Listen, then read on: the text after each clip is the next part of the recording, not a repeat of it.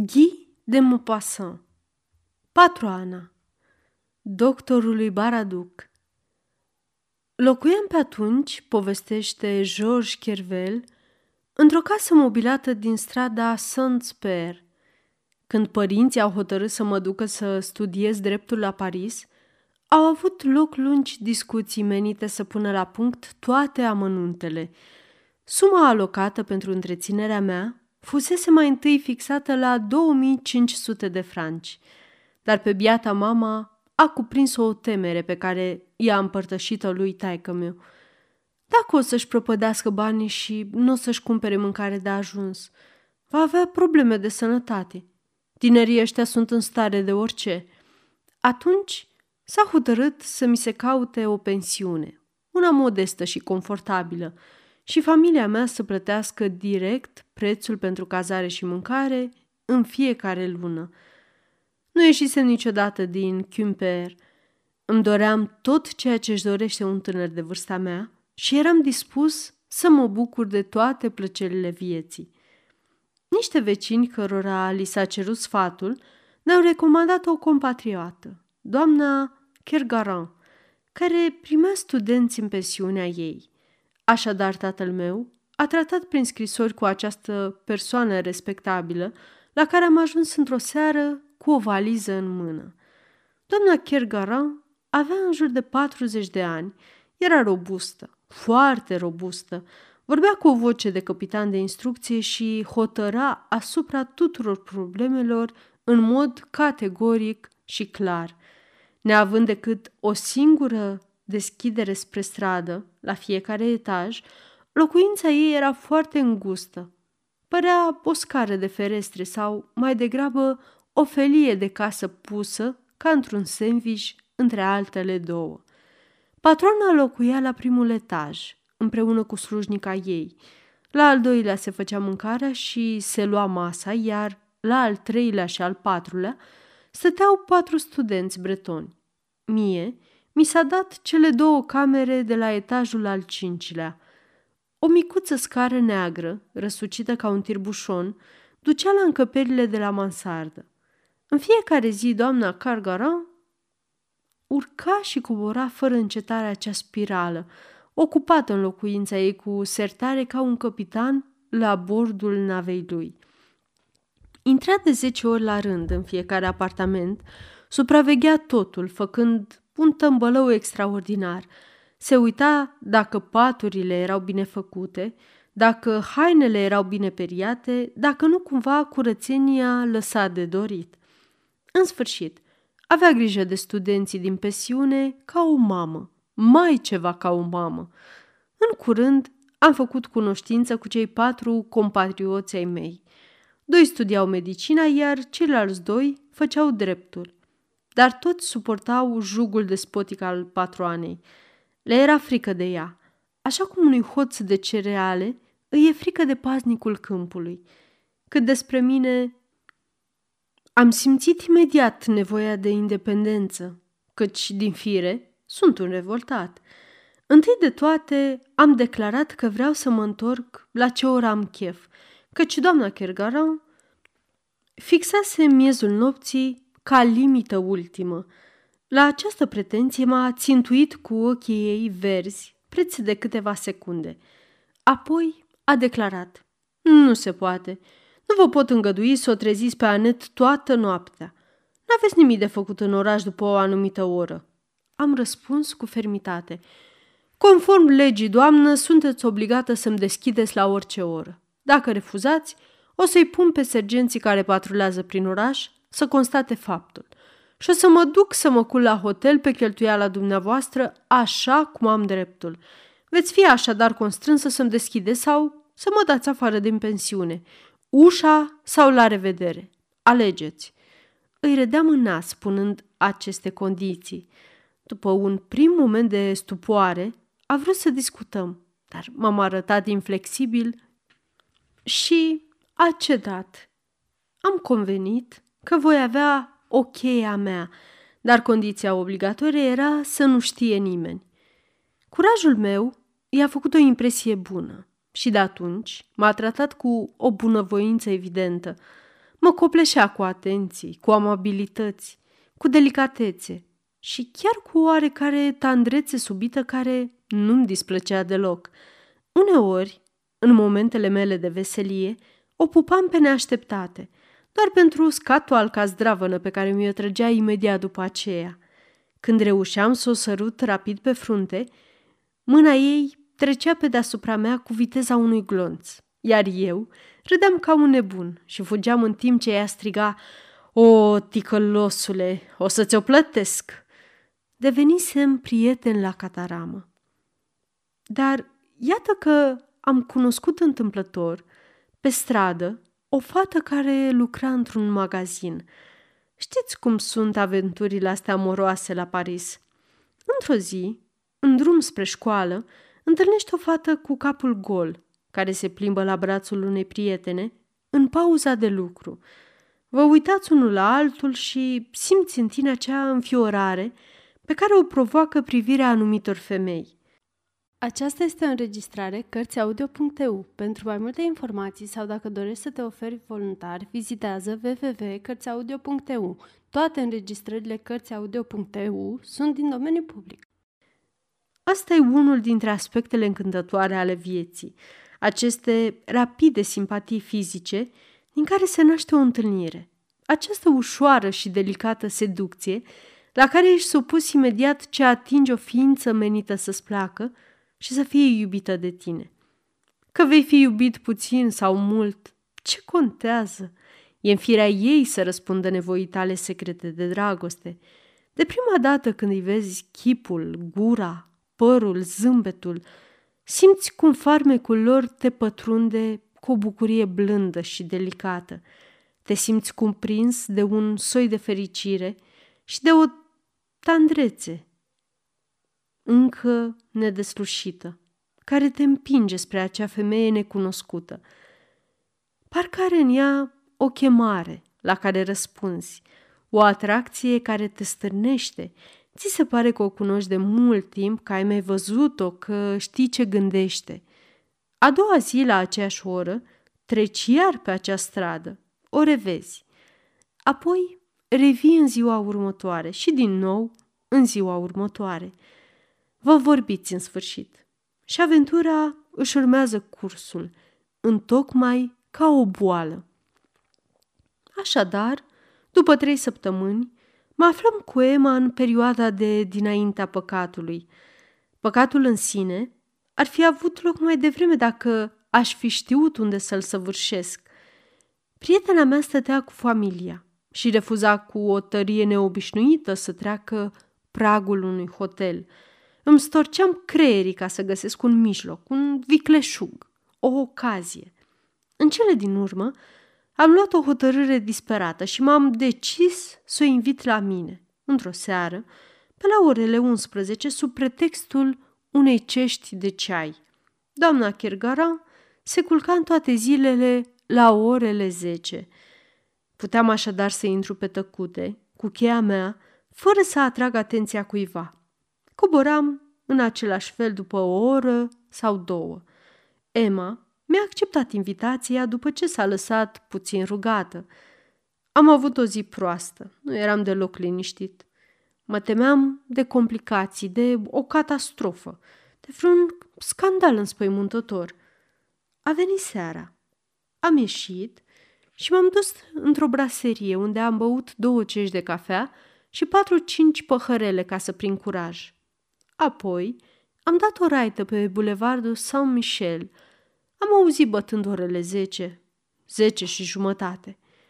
Și m-am îndreptat cu pași lenți spre locul întâlnirii noastre. M-a așteptat deja. M-a luat de braț cu o expresie calină și am plecat încetișor spre locuința mea. Pe măsură ce mă apropiam de ușă, neliniștea mea creștea, mă gândeam, numai de s-ar fi culcat doamna Kergara. I-am zis Emei de vreo două-trei ori. Aveți grijă, să nu cumva să faceți zgomot pe scară. Ea a început să râdă. Care va să zică, vă e frică să nu fiți auzit? Nu, dar nu vreau să-l trezesc pe vecinul meu, care e grav bolnav. Am ajuns în strada Saint-Père. M-am apropiat de locuința mea cu aceea teamă pe care o ai când te duci la dentist. Toate ferestrele erau întunecate. Dormeau fără îndoială. Am răsuflat ușurat. Am deschis ușa cu precauții de hoț. Am lăsat-o să intre pe însoțitoarea mea, apoi am încuiat la loc și am urcat scara în vârful picioarelor, ținându-mi răsuflarea și aprinzând bețe de chibrit pentru ca fata să nu facă vreun pas greșit. Când am trecut prin fața camerei patroanei, mi-am simțit inima bătând nebunește.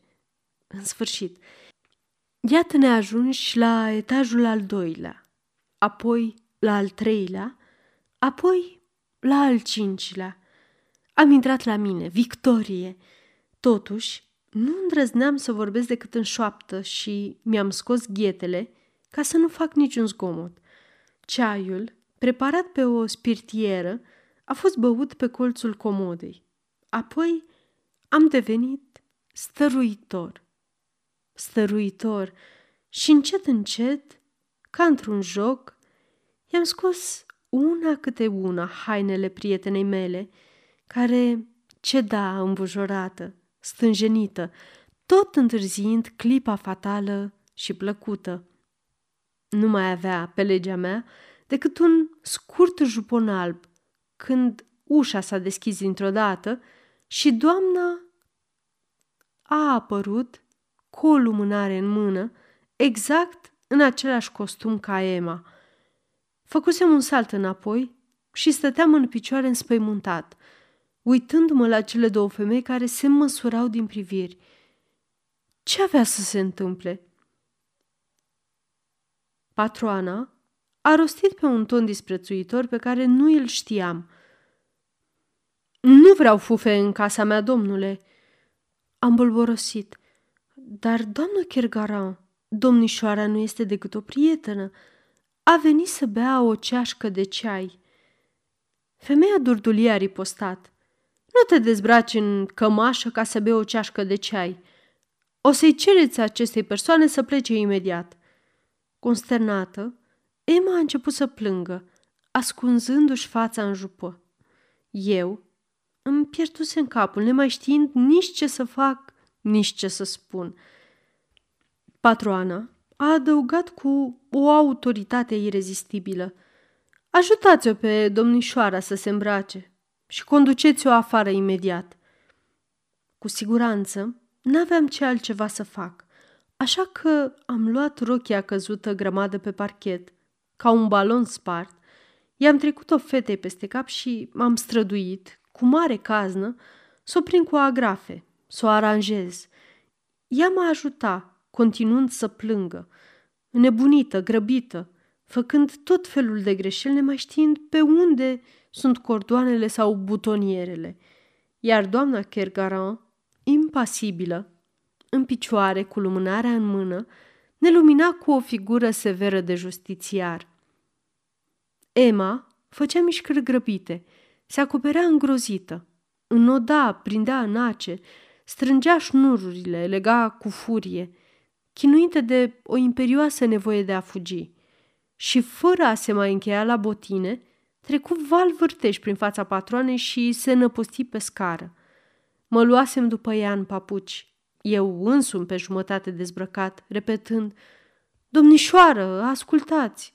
Domnișoară! Simțeam că trebuie să-i spun ceva, dar habar n-aveam ce. Am ajuns-o din urmă, chiar la ușa care dădea în stradă și am vrut să o apuc de braț. Dar ea m-a respins cu brutalitate, bolborosind cu o voce șoptită și nervoasă. Lăsați-mă! Lăsați-mă! Nu mă atingeți! M-am întors. Doamna Kergaran rămăsese în capul scărilor de la primul etaj și am urcat cu pași lenți, așteptându-mă la orice și pregătit de orice. Camera patroanei avea ușa deschisă și ea m-a poftit înăuntru, rostind pe un ton sever. Trebuie să vă vorbesc, domnule. Am trecut prin fața ei cu capul plecat. Ea și-a pus lumânarea pe șemineu.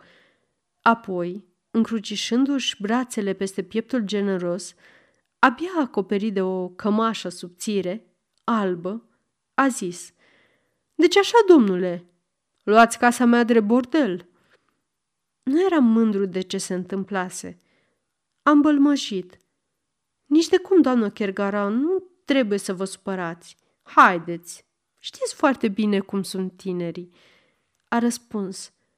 Știu că nu vreau parașute aici, înțelegeți? Știu că voi face să mi se respecte acoperișul și reputația casei mele. Înțelegeți? Știu. A vorbit cel puțin 20 de minute, înșirându-mi motive de indignare, bătându-mă la cap cu onorabilitatea casei ei, copleșindu-mă cu reproșuri usturătoare. Eu. Bărbatul este un animal ciudat. În loc să o asculte, o priveam. Nu mai auzeam niciun cuvânt, dar niciun cuvânt. Avea niște sân superbi, zrahoanca, tari, albi și mari, poate puțin prea mari, dar atât de ispititori încât te treceau fiorii. Chiar n-aș fi bănuit niciodată că există asemenea lucruri sub rochia de lână a patroanei. În neglijeu părea cu zece ani mai tânără. Și iată că mă simțeam foarte ciudat, foarte, cum să spun, foarte tulburat. Regăseam brusc în fața ei situația întreruptă cu un sfert de oră mai înainte în camera mea.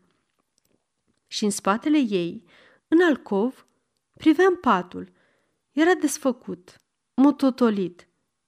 Atrăgându-ți atenția prin gaura lăsată în așternut, de greutatea corpului care se culcase acolo. Și mă gândeam că trebuie să fie foarte bine și foarte cald în el, mai cald decât în alt pat. De ce e mai cald? Habar n-am, fără îndoială din cauza trupului cu forme pline care se odihnise acolo. Ce poate fi mai tulburător și mai ispititor decât un pat desfăcut? Chestia asta mă amețea de la depărtare. Îmi făcea pielea de găină. Continua să vorbească, dar încetișor acum. Îmi vorbea ca o prietenă aspră și binevoitoare, care nu mai vrea decât să ierte. Ei, haideți, haideți, doamnă Chergaran, haideți, băiguiam eu.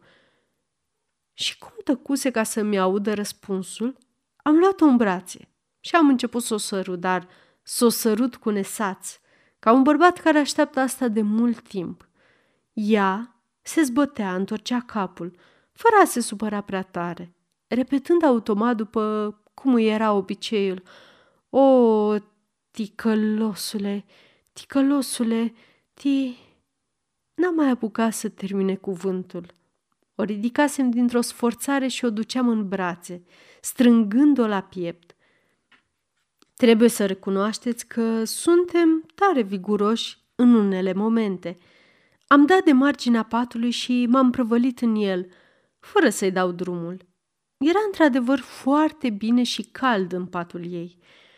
O oră mai târziu s-a stins lumânarea și patroana s-a ridicat să aprindă alta și când s-a întors să se strecoare lângă mine, băgându-și sub ceașaf coapsa rotundă și puternică, a rostit cu o voce calină, satisfăcută, recunoscătoare poate. O, ticălosule, ticălosule,